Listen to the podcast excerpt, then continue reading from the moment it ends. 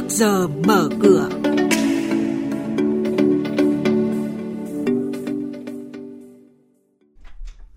Thưa quý vị, thưa các bạn, những tin tức sẽ có trong bản tin trước giờ mở cửa hôm nay. Muốn gọi vốn các quỹ nên huy động người giàu. Đại học Hàng hải bán 70% cổ phần tại vận tại biển Đông Long. Vinamilk liên kết với doanh nghiệp Lào Nhật Bản đầu tư tổ hợp resort bò sữa organic. Thoái vốn nhà nước tại cao su vàng, tại cao su sao vàng bị nghi ngờ tư lợi. Sau đây, biên tập viên Hà Nho và Xuân Lan sẽ thông tin chi tiết. Thưa quý vị và các bạn, theo Bộ Tài chính, trên thị trường hiện có 45 công ty quản lý quỹ đầu tư chứng khoán với tổng số quỹ đang quản lý là 38 quỹ. Với vốn liếng này thì ngành quản lý quỹ Việt Nam được nhìn nhận là tạm ổn về lượng nhưng quá nhỏ về chất.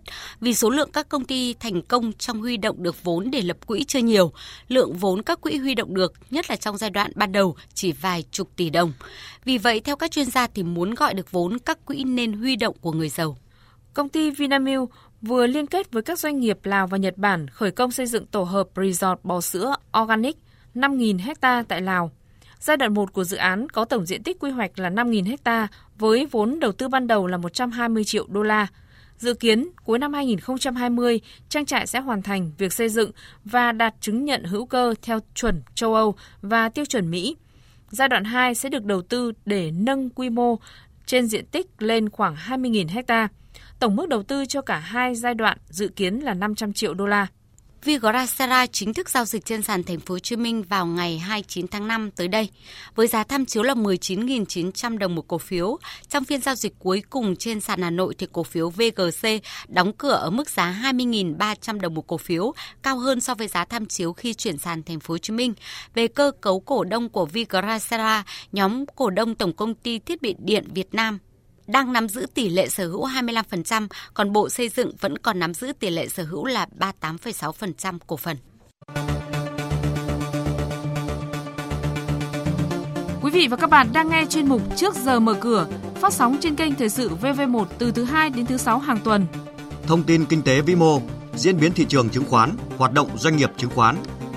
Trao đổi nhận định của các chuyên gia với góc nhìn chuyên sâu – Cơ hội đầu tư trên thị trường chứng khoán được cập nhật nhanh trong trước giờ mở cửa.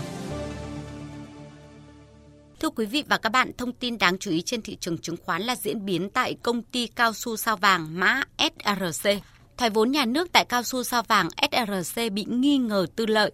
Cụ thể, một cổ đông của công ty cổ phần cao su sao vàng ông Trần Hồng Việt vừa có đơn kiến nghị về việc cổ đông nhà nước là Vinachem chiếm 51% thực hiện thoái vốn đáng ngờ. Do vậy, cổ đông này đặt ra hai câu hỏi và kiến nghị cần làm rõ. Thứ nhất, có hay không việc tiếp tay cho một nhóm cổ đông lớn bỏ ra một lượng tài chính nhỏ để thâu tóm SRC nắm quyền kiểm soát khi nhà nước thoái vốn.